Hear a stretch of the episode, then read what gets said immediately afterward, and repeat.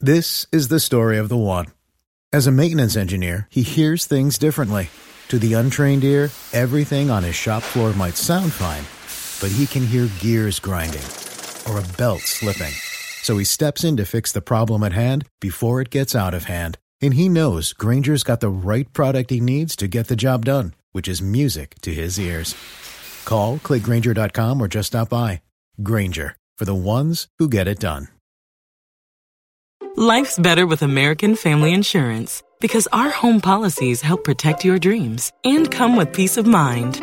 Save up to 25% by bundling home, auto, and life. American Family Insurance. Get a quote, find an agent at amfam.com. Products not available in every state. Discounts may not apply to all coverages on an auto or home policy. Discounts do not apply to life insurance policies. Visit amfam.com to learn how discounts may apply to you. American Family Mutual Insurance Company SI and its operating companies American Family Life Insurance Company 6000 American Parkway, Madison, Wisconsin.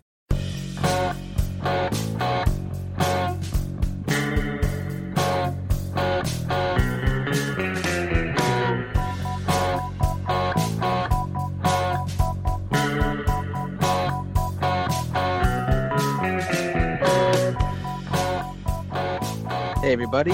Welcome back to From Complex to Queens, Amazin' Avenue's Minor League podcast.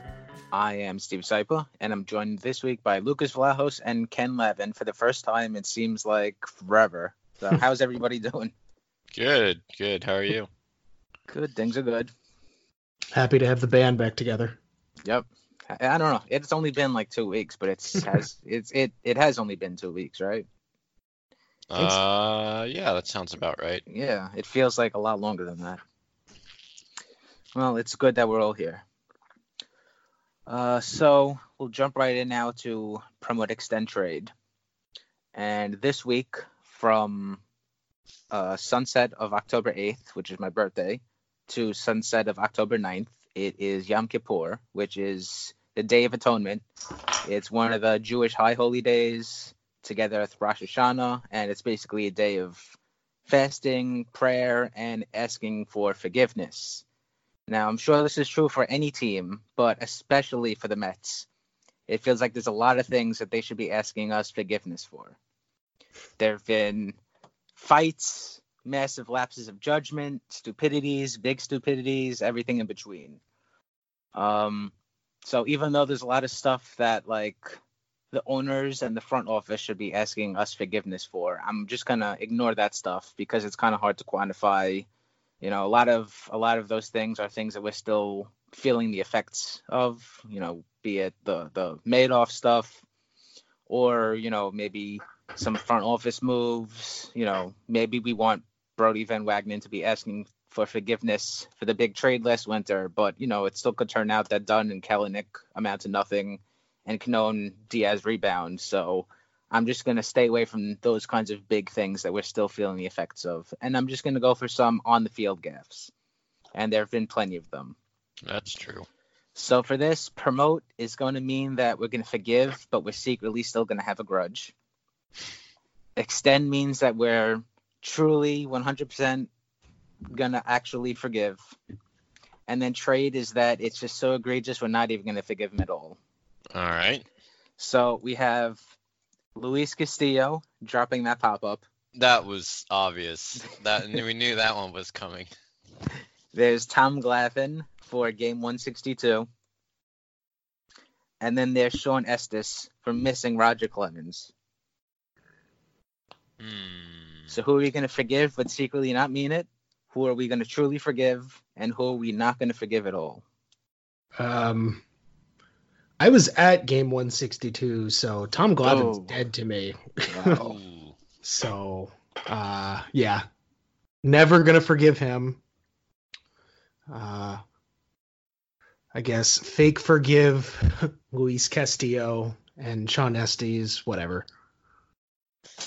So I'm Small potatoes. yeah, I'm, I'm with you on Shawn Estes being whatever. However, I was not at one at game 162. So like I'll forgive like the season collapsing isn't all on Glavine, right? Like the fact that they were in that position is just a total team-wide failure. So I'll forgive him but hold like a small grudge. That Luis Castillo moment and the calls on both sides, both from Anthony Kay. Uh, not from Jesus, not Anthony Kay. Don't drag his name into things, Lucas. God, Who, who's the Kay who does the Yankees game? Michael. Michael Kay. Michael Kay. I mean, he sucks. Um, I assume there's no relation there. Uh, but I have like that call burned into my brain forever. I have the Mets call burned into my brain forever. I have the radio call burned into my brain forever. Mostly because that that that was 2009, right? hmm So it was just like that season was so shitty anyway. That that it's like okay, look, just just give us this good win against the Yankees, so we have a couple positive moments, it's- and instead we get the the negative cherry on top of the your team sucks and is terrible Sunday. So yeah, I'm never forgiving Luis Castillo. Fair. I I forgave him, but I secretly didn't mean it hmm because it was just like the, the team was like we were saying, it was just such a bad season. The team was out of it from like the beginning, practically. Like Reyes was out, Delgado and Wright and Maine and everybody. And then that was also the year of like all of the Lolmet stuff. So he was just like a really good lightning rod for just taking all those other things and you know just putting it on his shoulders. So I'm going to say that I forgive him because at the end it really was just kind of a pop up of a game that didn't really mean anything. So who cares? But I don't really mean it. And Tom Glavine, I'm going to forgive completely because, like you were saying, you know, it wasn't all on him. If the Mets had won literally one game more at any point during the entire month of September, it's like they would have gotten in. And then in that game too, if, if the offense didn't make bad Dontrelle Willis look like good Dontrelle Willis, and the rest of the bullpen look like amazing when they were really one of the worst in baseball that year. You know, Don uh, Glavine would have been off the hook. But I'm I am a little surprised. Well, I don't know. I mean, everybody has different opinions, but I am never forgiving at all Shawn Estes. And I'm surprised that both of you are just kind of like eh, about him Hmm. because I mean Roger Clemens was like public enemy number one, and you only have one opportunity to get revenge before like the moment is gone, and then you're in the wrong for like you know doing it. And he just had one job, and he missed. Like, come on. like, I mean, how- a- at the end of the day, like the you know he hit a homer.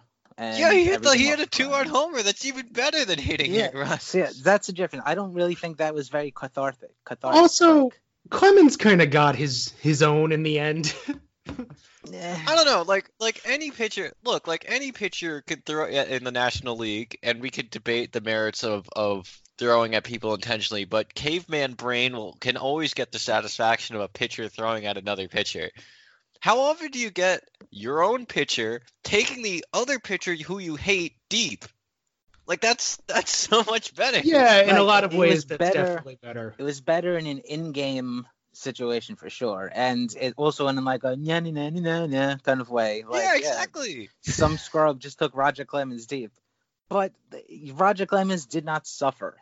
You know, like he gave up a couple of earned runs at, at the end of the year, though. Like whatever, but like he, he didn't even come close. Roger Clemens did not even get brushed back. He didn't get knocked on his ass. Nothing. He just stood there. The ball went like two feet behind him. He looked at the pitcher. Umpire won both benches, and then that was the end of it. It's like, yeah, he needed to be hit in the ass. At the very least, he should have been knocked on his ass. Steve, it sounds like you had the ass. Leave my my ass is very nice. Is your but is your ass in the jackpot? Probably not. I just had to. I went to the mechanic the other day to get just my um, what do you call it, registration, and it turned into a five hundred dollar new breaks affair. So I'm definitely good. not in any jackpots. Oh, good, good, good, excellent. but I'm, yeah, I'm glad that we could discuss ass for like five minutes here. yeah, no, it's it's important, I guess. Uh, I have a to- I have a total non sequitur because I forgot that I was re- remembering the 2010 opening day lineup, thinking the Mets sucked. No, the 20 2009 opening day lineup was like, really good, and this team Yeah. sucked anyway. the only reason, like the, the only reason they were out of it for majority of the season is because like one after another after another season-ending injuries. I mean, on on the surface at the beginning of the year, they had still Peak Wright, still Peak Reyes, Delgado, Carlos and Carlos are still, you know, power hitters. They had an okay rotation. They had a solid bullpen with K Rod and JJ Putz anchoring it, and you know, just Daniel Murphy, left fielder. Right, right, right, right.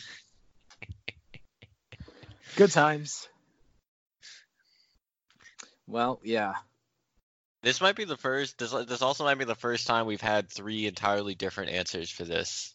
Yeah, I think I- so. A lot of times Usually there's like two of us who agree. Well, it just shows what we all deem is worth forgiving. We're all very forgiving people. Oh, uh, totally. All right, well, let's jump into our AFL updates now. Um, as you guys know, a bunch of Mets prospects are playing for the Scottsdale Scorpions. Uh, we were about two plus weeks in now. And uh, let's just go start with the infielders here. Luis Carpio, he's played in four games so far, and he's hitting 333, 375, 467 with two doubles. So that's pretty nice. hmm Andres Gimenez, uh, he's playing in nine games so far, and he's hitting 294, 333, 441 with two doubles and a homer.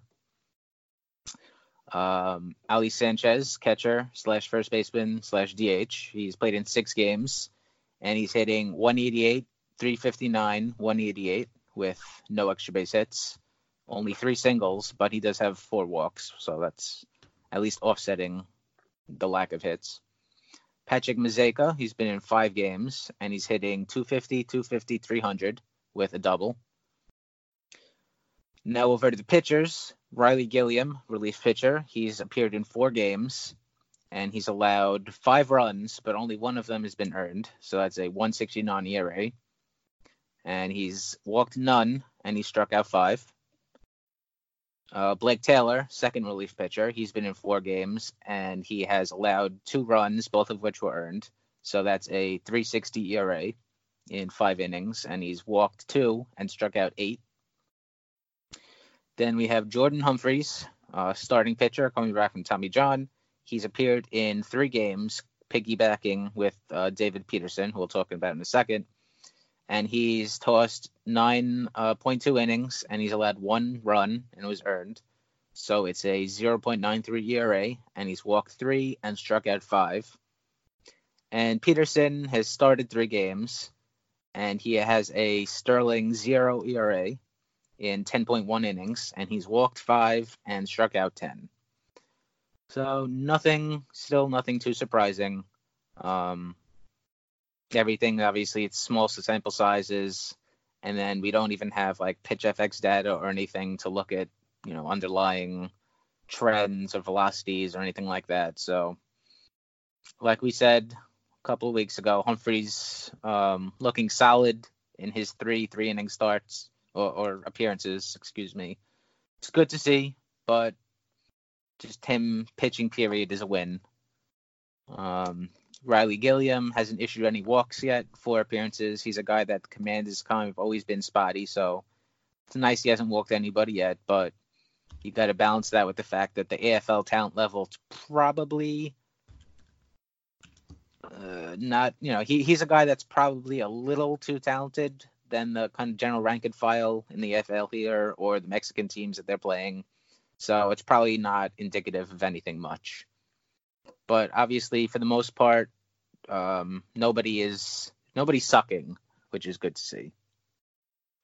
I think uh, we kind of went through him fast, but Carpio is mildly interesting to me again at this point. Yeah, he had a good season last year, and it was if if he continues with hitting like this in the AFL, however many games he ends up getting into, uh, I think that the case for him being a guy to pay attention to definitely is reopened. When did he have his shoulder surgery? I don't quite remember. Uh, I want to say 2017. I think. Either Okay, 16 so or he like 17. didn't play in 16, so it looks like I guess it was 16. Mm. I mean, yeah, like he's his stance line is interesting. I could buy him getting stronger two years or two or three years post shoulder surgery because that's a tough injury to come back from. Like Mhm. it's mild, mildly uh, encouraging. Gimenez not hitting though is still a little worrisome. I mean, he's hitting, but it's not. It's like it's still a sub 800 OPS in the fall league. Like that's not great. Right. I mean, he's got he's got uh, a homer in nine games, which is for him, I guess, is a pretty good rate. But the AFL is the AFL, so like we said a few weeks ago, it, it's a desert, so there's that thinner air thing and the elevations, and then uh, like Gilliam, Gimenez's overall talent level is probably a bit higher than the general rank and file of guys that they're playing against, so might not be indicative of, of much. It's a little worrisome that he's you know he's he's up to eight strikeouts already, Yeah, which is kind of mm, he's got like a power-based approach without power. yeah, which is why we were all shaking our heads when the Mets did that. I mean, also like all the pitchers are gassed. You should be raking, but whatever. Joey Bart has been uh, very impressive. Yeah. Four homers in eight Why? games. Why? What is Bart doing in the fall league? Like, it's a total waste of his time. Yeah. Let's see. Let me. Did you have the something? You were you started to say something there, Ken, and I cut you off.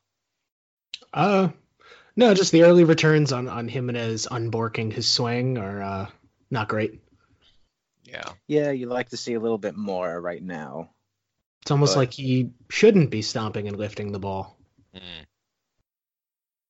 Let's see. Here's Bart's line. In eight games, he's hitting 400, four, uh, excuse me, 400, 559, 920 with four homers and a double. Eight walks and five strikeouts. yep. What- So that's what you want to see. I mean, obviously Bart is um, a much higher profile prospect than Gimenez is. He's probably top 20 in baseball right now, right? Yeah, but like you, when you send a guy that you know, you you want to see your guys dominate, and Bart is dominating. It's like frightening. Yeah, Bart's doing good, but you know he would. Bohm is doing good, but you know he would. Bohm's Uh, actually been kind of. He just has no pop. He He's got an really- ISO of 40. He Yep. hasn't really been hitting for much power in an environment in which he should be hitting for lots of power. The Consider biggest, really think- just what he does. the biggest surprise in that regard, I think, would be Heliot Ramos. He's only hitting 171, 222, 293 in 10 games. But that kind of brings it back to um, you know the issue with the fall league. It's not like you can really hold a lot of this against the guys because Yeah, I mean- already played a full long season. You know, it's an environment that's super weird anyway. It's like um what I, I said a lot last season with Alonso. It's like it it's not if it goes well, the environment is likely contributing to it. And if it doesn't go well, it's likely because or you can you can hand wave a lot of it because, you know, this is the longest season of any of their lives. Mm-hmm. You know? Also, these sample sizes are like 30 at bats. Yeah, and also Yeah. throw in the fact that even with a full season in the AFL, you're not getting a meaningful sample of anything. No. And Mickey Interestingly, Moniak- Mickey Mickey Moniak is still Yeah. bad. Yeah, say him and Ramos have the most at bats, and surprisingly, well, not surprisingly for Moniak, but they are two high-profile guys that are not doing good. On the pitching side, I don't know. It's a kind of dull pitching. Uh, the Scorpions have a kind of dull pitching rotation, kind of dull um, bullpen. I mean, it's David so hard Peterson. to judge. Yeah, The the level of competition here seems to like if this on the same roster you have Ali Sanchez and Joey Bart, right? And that kind of spread is basically on every roster. So how Right. did how what do you make of any of these? Yeah, Yeah, it's- yeah it's you've only given up two runs, but It's basically somewhere between like A plus or advanced A and double A. I yeah, think. it's like A plus plus. but with so- like huge swings and variance Yeah. batter to batter. Mhm. you know, you've got guys who have logged triple A time alongside guys who, you know, And then hmm. throwing a wrench into that even more is the fact that they're playing Mexican League teams this year, which Yeah. Oh, also have a ton of True. variance. and zero even less pitching than these rosters do usually. Yeah, yeah, yeah. That's why, like, when we talk, I mean, completely separate topic here, but when, like, when they talk about, like, Cuban players and trying to quantify, like, you know, or, or even, I mean, Japan, I think, is more, i- it's easier to do, Japan and Korea and Taiwan to a degree, but with Cuba, it's like the talent level can vary so much from team to team from year to year that it's hard to quantify anything and say like, well, as a general rule of thumb, it's like you know low A or high A or whatever. Which I th- it was one of the two A bowls that that generally say the uh, Series Nacional is, but and on the same team you could have literally an Olympic All Star team because that's just kind of how they lined things up uh, one year, and then the same you know in in the same uh, year you could have a team that just has nobody, and it's just hard to you know same thing like with the AFL here. It's just hard to quantify anything because there's just so much variance. I mean, it's kind of. Well, here's the thing, right? Like, I look at Peterson's line, and again, only 10 innings, but like 10 strikeouts, that's encouraging. Mhm. But who are you striking out? Right. You striking out Ali Sanchez four times and getting your tits lit by Joey Bart, or but obviously the equivalents on other rosters. He also has five walks, which is a little not so great. Yeah, that's a little concerning. But at this again though, when you, when you factor in like you know, maybe he's just trying to figure out a different ball because I'm sure that the AFL is using the crooked ball. So There's some uh, names I have no I have no idea who lots of the names on this roster are. Daisabel Hernandez, Connor Johnstone. I refuse to believe that these are real people. well, with their ERAs, they probably don't want to believe it either. Yeah. Gilliam looks good too. I guess the high the the early season hype on him never went to anything. With good reason, probably. Yeah, I mean, it, it, it's like I was saying though, like a guy, you know, Gilliam is from Clemson. You know, it's a, a solid division, NCAA division, and arguably you could be saying that he is just from pitching in college, or from obviously from pitching most of the season in Double A and Triple A, is better than ninety five percent of these guys here anyway. So he should be dominating hmm as much as he is. But I don't know. Obviously, it's much better to have a full body of work here in the AFL before we start making anything off of the numbers. And then, even once we do have a full body of work, it's very there isn't much to glean from from the numbers. So basically, waste of time, I guess. Yeah. Just he- just get healthy and uh please please don't hurt yourself throwing 15 innings in the freaking fall league. Like Yep. that would be extremely Metsian.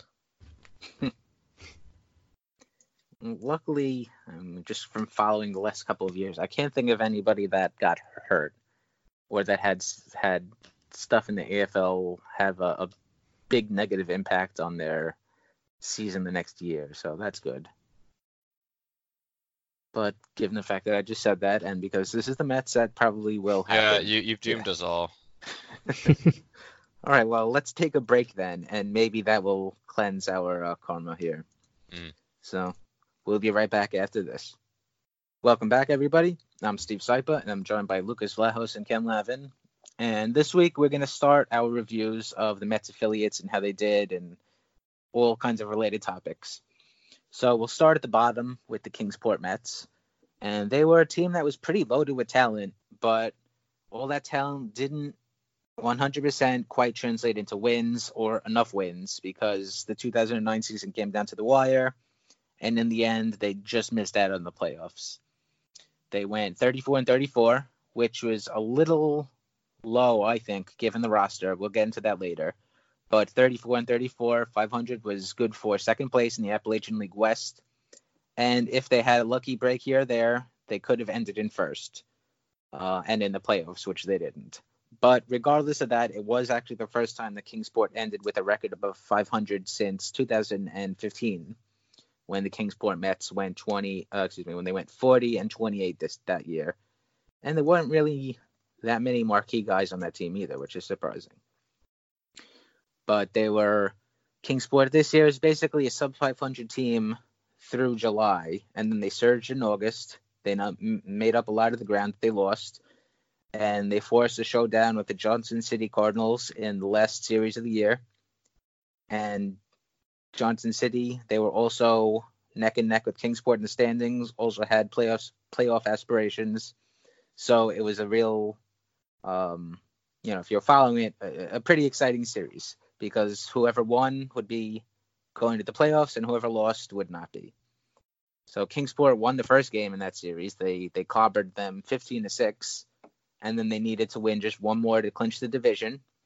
And they lost the second game, so it all came down to that third game, and that was a crazy one. Um, Johnson City they took the lead early. Uh, Junior Santos gave up a grand slam, and then a few innings later, uh, Andres Regnault and Wilfred Astudillo tied it, and it was 4 4.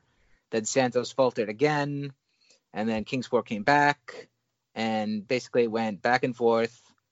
But in the end, um, Johnson City had a two run lead. And in the ninth, with two outs and a man on, oh, excuse me, yes, uh, Andres Regnault hit a two run homer to make it nine to seven. But in the end, uh, they just couldn't you know, make up those two runs with only one out to go. And even though they lost, uh, the possibility remained that Kingsport would be able to sneak into the playoffs as the wild card, but that didn't work out either. Basically, they needed the Danville Braves to beat the Bristol Pirates, but Bristol won four to two and clinched their playoff spot themselves. So that was the end of Kingsport in 2019. But all in all, it was a fun team, a lot of good talent. But like I was saying before, it just didn't really translate into you know um, wins.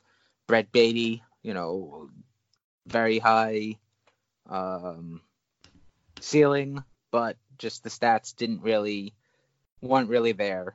Um, Jaylen Palmer, you know, same thing, another guy that has a very high ceiling, but and, and the stats were a little better for him, but it just didn't translate into wins. Um, he had a really weird season. Yeah. yeah, he struck out a ton. 39.1% of the time. Yeah, 108 strikeouts in 62 games. That's not great, Bob. No, but he also did walk the most on the entire team. He had 31 walks. And let's see, the next 31 walks in 62 games. The next closest was Gregory Guerrero, who walked 26 times in 56, uh, 53 games. We should we should talk about him too, because it seems like he kind of reestablished himself as someone to watch after a couple years. Roughly of- league average hitter. Yeah, I mean, he's. I saw a couple of home runs down there. One of them was one that he hit, and it was like a, a holy crap kind of moonshot. And I was like, wow. Um, and then I looked at his stats, and he was still only hitting like 220 with like uh, uh, a slugging that was around 400. So I was like, okay, like, hmm. Not really sure what his deal is.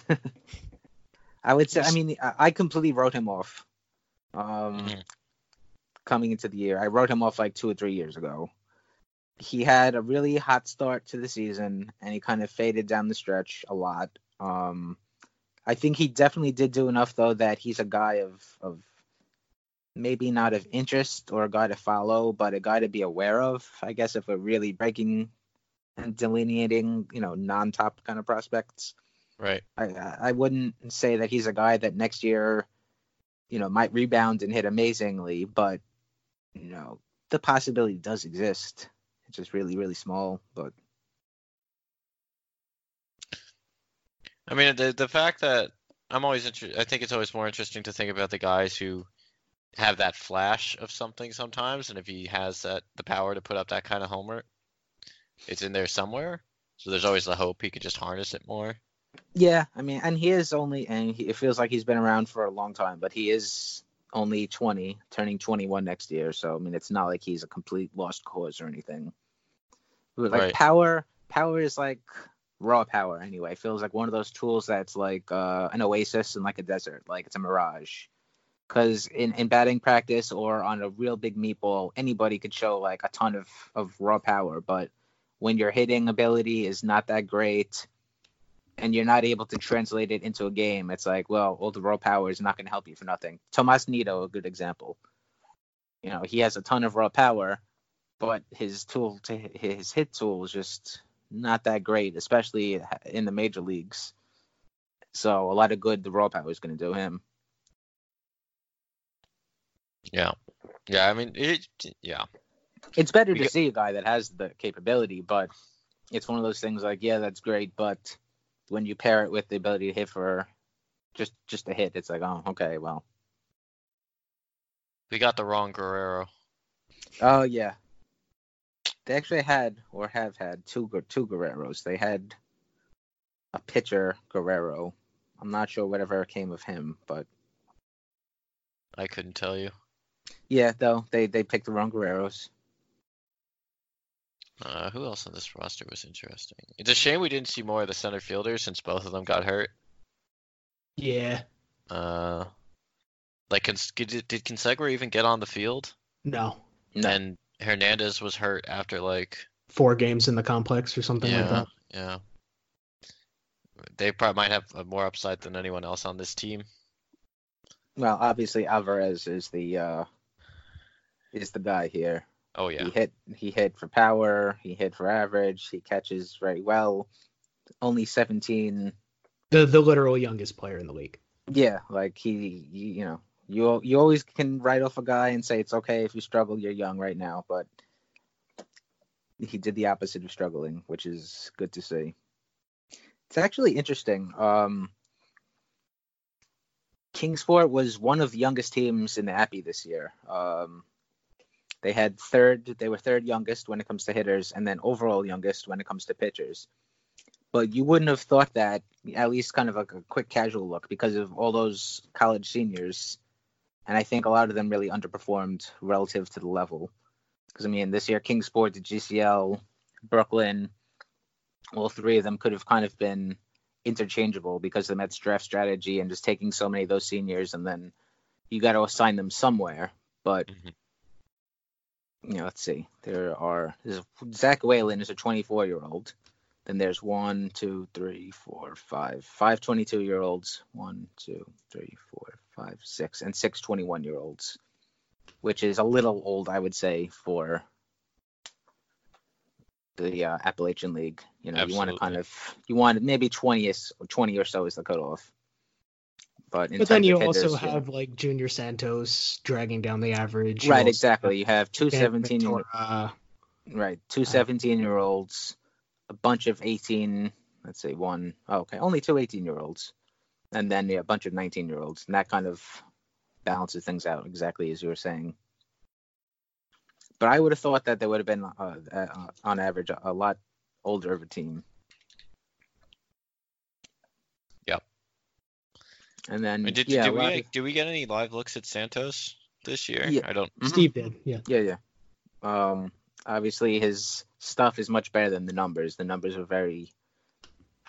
I wouldn't even call them pedestrian. They were just not that great. Uh, 5.09 ERA in 40.2 innings with 25 walks and 36 strikeouts in. Oh, I said 40.2 innings. Yeah. Um, but obviously, A, he's a 17 year old, and B, at this point, really, you're just looking more at the underlying stuff. And the stuff is very good. Um, you know, really big fastball. It was 90 to 97, sitting mostly 94, 95. Had a, a decent uh, curveball, decent changeup, and obviously he's a huge kid. So there's going to be stamina, there's going to be durability, everything like that. Yeah, and, And you'd the- you expect know- him to start throwing towards the higher end of that uh, velocity band as he gets older. You know, maybe Yeah. more 94 or 93 to 95 or something like that. hmm I mean, consider he can literally do nothing for the next three years, let's say, and he'll still be just 20, which Yep. is still kind of young-ish. Outside of I- him, pitching wasn't really that great for Kingsport, though. I, I imagine this is gonna. You guys are both gonna have Santos on a lot higher on your list than I do when uh when it comes time for that exercise. Uh, I mean, I had him, I think, like 20 or so last year, and nothing. I mean, maybe he'll. st- I, I'm haven't done any work on that yet, but I imagine he'll be be down a little bit, or up, I should Yeah. say, a little bit, like 15 to 20. But He's still more of like an upside guy than you know. Than Right, Anything that- really. the upside from from the reports that we had last year still pretty much were the it, it still are pretty accurate to what I saw last year. I think last year they were saying like, oh, he can hit up to 95, and this year when I saw him, he was hitting up to 97 and was sitting 95. So I mean, big difference, but not too too much in the context of then where he is and everything else in his development. All right, But I yeah. mean, I'll speak. I'll try to maintain uh, some cautious optimism there rather than just killing him for posting an ERA over five. Yeah, I mean, for him, definitely, it's more of what he can do rather than what he did do. Because He's he's a project, but yes, you know, the materials are, are good.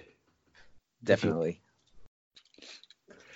Steve, where do you think, uh, just comparing two of the sort of like lottery ticket arms in the lower minors, where do you think he compares to, to Josh Wolf? Uh, Or how do you think he stacks up against somebody like Josh Wolf? I would rate him above Wolf because he is younger. Mhm. Um, obviously, he has. They weren't the best, but 40 professional innings under his belt, so he's faced you know live, actual hitting. Um, the body is better. The fastball is better. Wolf has better secondaries, but I mean that's something that you know San- Santos does have to work on. And Yeah, again, but and also Wolf has had you know an extra year of just living and practicing and stuff to develop. Right, exactly. I was gonna say Yeah. Wolf. Wolf can face. Wolf can face. You know, more live pitching next year, and his stuff. It turns out just is just gonna get hammered, and then back to the drawing board. So, whereas Santos's wasn't exactly hammered, but you know, wasn't great either. But, but yeah, I would put. I would put. I would put them both comparable. You know, in the system, similar spots, but I would have Santos ahead of Wolf. I think I agree with that for now, honestly. Um, Yeah. Just because we have haven't- more, we have like a more definitive report on Santos's stuff, and it's potentially very high end. Versus Wolf is just like, eh, generic prep arm. That you're Yeah, he's, crossing he's your more or less the same pitcher as SWR was coming out of Right. the draft, you know. Right. Like you were saying like you were saying in your segment last week, we have more actual data that has been that has been, you know, uh more repeatable data that you can glean information from on Santos than we do from Wolf. Yep. Yep. Let's see. Outside Well- of Santos though, pitching in uh Kingsport wasn't really too good. Um we had Michael Otañez, who was there for a couple of innings, well, about 30 innings, which is actually a bit at the beginning of the year. But then he went to uh, Brooklyn. But he was probably the best pitcher that threw any considerable number of innings on that team for the entire year. Which tells you a lot about that pitching staff. Yeah. Uh, let's see. I'm kind of amazed that he uh, was able to strike has a had a four to one strikeout to walk ratio in Yeah, Kingsport. he really. After seeing him pitch in, in Brooklyn, like I'm amazed that he was able to pound the zone that much. Just like Well- seeing the mechanics and the effort involved. I guess that shows the difference between hitters that I mean a, a lot I would say maybe it's a 60-40 mix between like international kind of players that have come up through the system in the Appalachian League and then players who are coming from, colleges and then in the in the New York Penn it's maybe more 50-50 so that 10% let's say could make the world of difference because generally speaking college hitters are more polished in things like you know on uh, um I, think part of it is also just like being able to get away with leaning on your fastball really heavily. Right. I mean, like Game college players are more polished with like throwing their secondaries or having a better eye, and um, Otañez probably benefited from guys having not that great eyes down in the Appy, but then in the New York Penn, they were getting slightly better eyes, and he was a bit more wasn't getting those guys to swing at stuff that they probably shouldn't be swinging at anyway.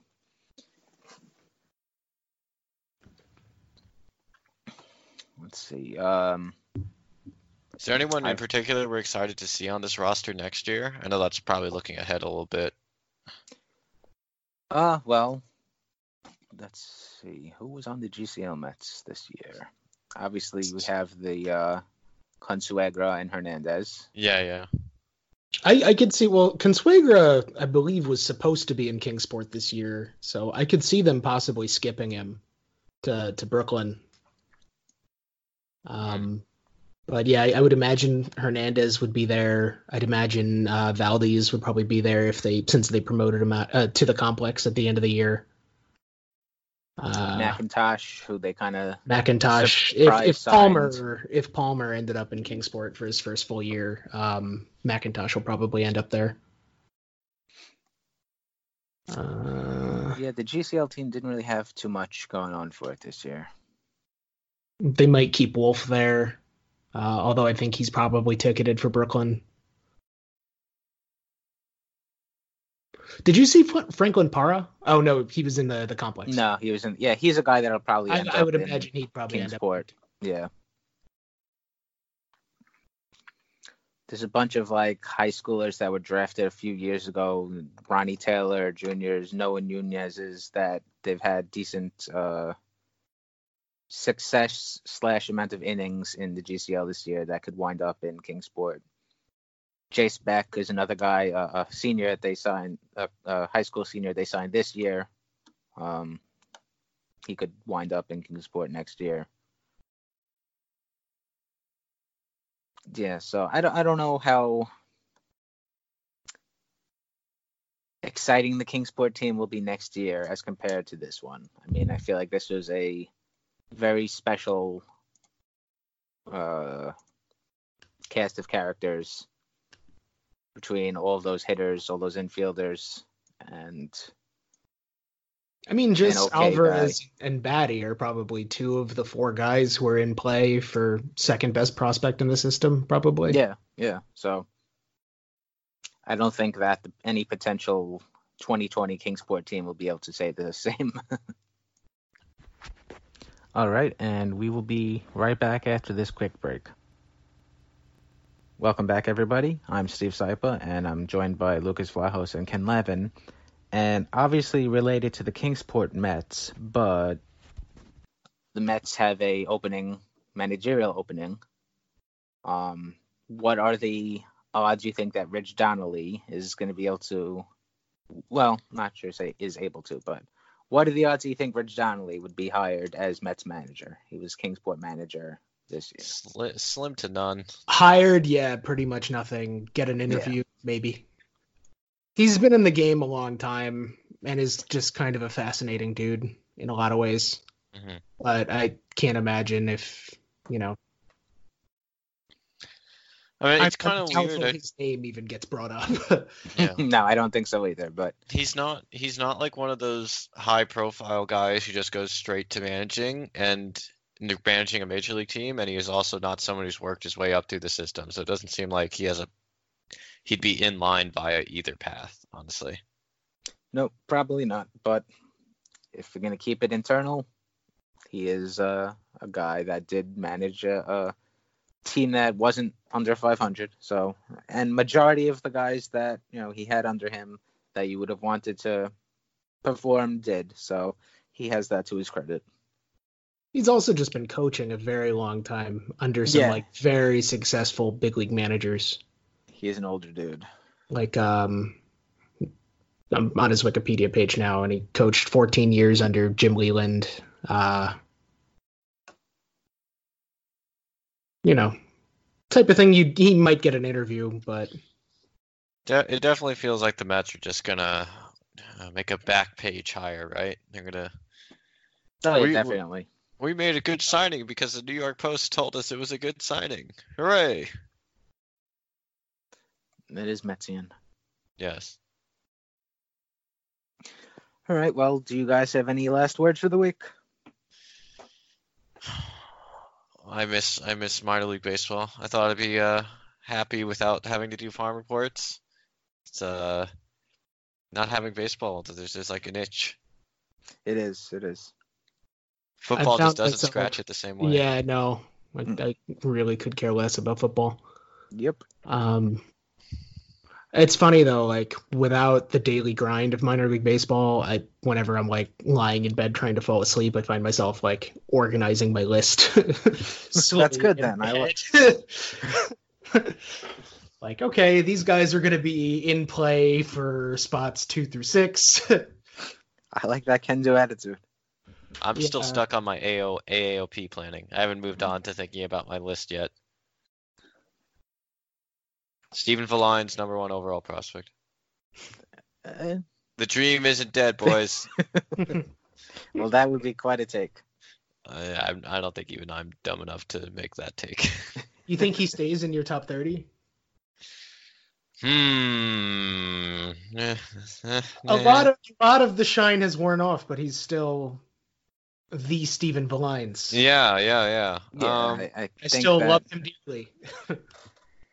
even more so than last year. I think the system is the, outside of you know It was a thin system, and then they got rid of a bunch of dudes. right.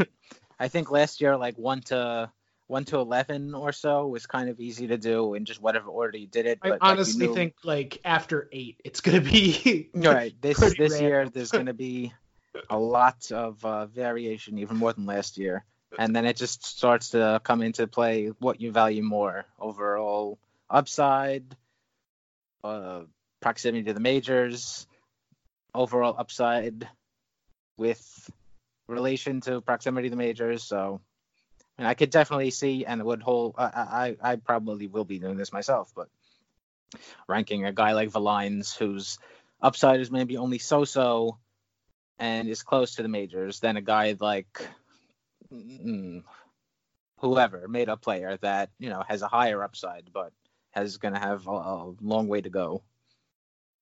That's a completely valid way to do it. I might just shove him in at, in at 25 for the hell of it. Worst case scenario. Yeah, I mean, the last spot is almost always just someone you want to talk about rather than, yeah. oh, I think Yeah. that this 25th guy is definitely better than number 26. I mean, our, our twenty well, our twenty fifth last year was uh, Juan Francisco Alvarez. Well, that worked very out. didn't it? you could arguably make the case that he is the Mets' top prospect if you wanted to. So one to Hmm. one for twenty-five to Could you- one would be quite a jump. Could you make that case? Yeah, if you, if I you mean- believe that Gimenez's swing is totally borked, I mean, so the realistically the candidates for for I I I'm probably going to have Mauricio as my number one, but the candidates for one are what Mauricio, Gimenez, Mauricio, Allan, Gimenez, Allan, Baty, and Vientos. and uh, Alvarez probably too. Well, well, well, outside of him, yeah. Yeah, I'd probably so, put Allan as my first if I got into my head. yeah. I I, I think Mauricio. um I think Mauricio is probably my one. Two um as of now, we'll see how many sleepless nights I have where I'm running this through. Ken, But, Ken just uh, has like numbers floating across his eyes whenever he tries to sleep. he has no rest. they don't uh they don't like make any sense though. They're just random digits. Uh, The numbers, Mason, what do they mean? Uh, but yeah, my candidates for two right now are Gimenez, Allan, and Alvarez, and all of them have considerable risk. So I don't really think there's a right answer there. You know? Yeah, absolutely. All right, Oh, well, I meant to uh, say this at oh. the start. You didn't you didn't go through Brodie's worst transgression, which uh, Ken might agree with me on. we which did uh, Ramos instead of Grandal. Oh my god, I get angry every time I think about that. Me too. Ramos is like a literal unicorn, or not Ramos. Grandal is like a literal unicorn in the game. He's like There- a I good think there's a- defensive catcher who's like an elite hitter too. I'm pretty sure there's an argument to be made that if the Met like if the Brewers and Mets just swap catchers, the Mets are in the playoffs and the Brewers aren't. Yep. That's true because it's one of those situations where the, the Brewers were benefiting from and the Mets were suffering from the lack of Grandal. Hmm. Baseball's a zero sum game. Six wins for Milwaukee this season per Baseball Prospectus. Wilson Ramos. Uh, baseball. It was like two and a half, if I recall correctly. Was he that many? I would have guessed less. I mean, he's a really good hitter relative One to and position. One and a half. One and a half. On BP. That's a 10 game swing. Not Damn great, it. Bob. No. All right. We're Well, totally uh, off the track now, so I'll stop. yeah. if anyone has any questions, you can send us them at our email address from complextoqueens at gmail.com. Or you can uh, follow us on Twitter and then shoot us those questions there. I'm at Steve Sypa. Lucas is at elvlahos343 and Ken is at ken1191. Subscribe to the podcast wherever you get your podcasts from, rate, review. And of course, thank you everybody for listening. And we'll be back next week with a review of the AFL and a review of the 2019 Brooklyn Cyclone season, which was a fun one. So until then, love the Mets, love the Mets.